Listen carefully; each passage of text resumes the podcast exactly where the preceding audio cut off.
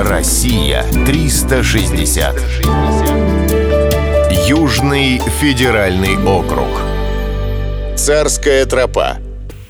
Хотите почувствовать себя царем или царицей? Милости просим на южный берег Крыма. Корона не требуется. Лучше захватите с собой удобную обувь для пеших прогулок.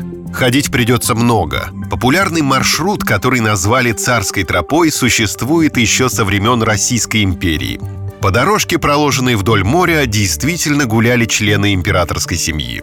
Построить прогулочную тропу возле Ялты велел Николай II. К 1901 году указание было исполнено. Маршрут начинался возле Ливадийского дворца и заканчивался в парке великокняжеского имения Айтодор – Длина тропы около 7 километров. Строителям пришлось изрядно попотеть. В условиях сложного горного ландшафта им удалось построить практически горизонтальную дорожку. Максимальный уклон не превышает и трех градусов. Царская семья ходила не только пешком, но и совершала верховые прогулки. На тропе сохранилась джалита – каменная колонна с головой девушки. Отсюда любил начинать свои пешие прогулки император Николай II. На тропе каждые 100 метров были установлены знаки.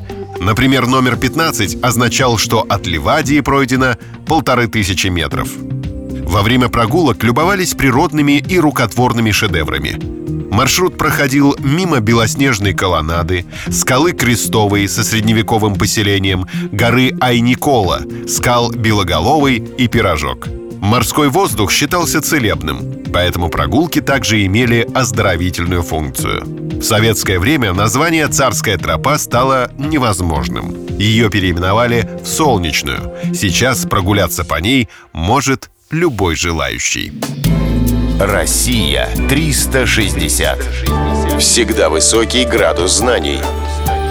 Только на радиоискатель.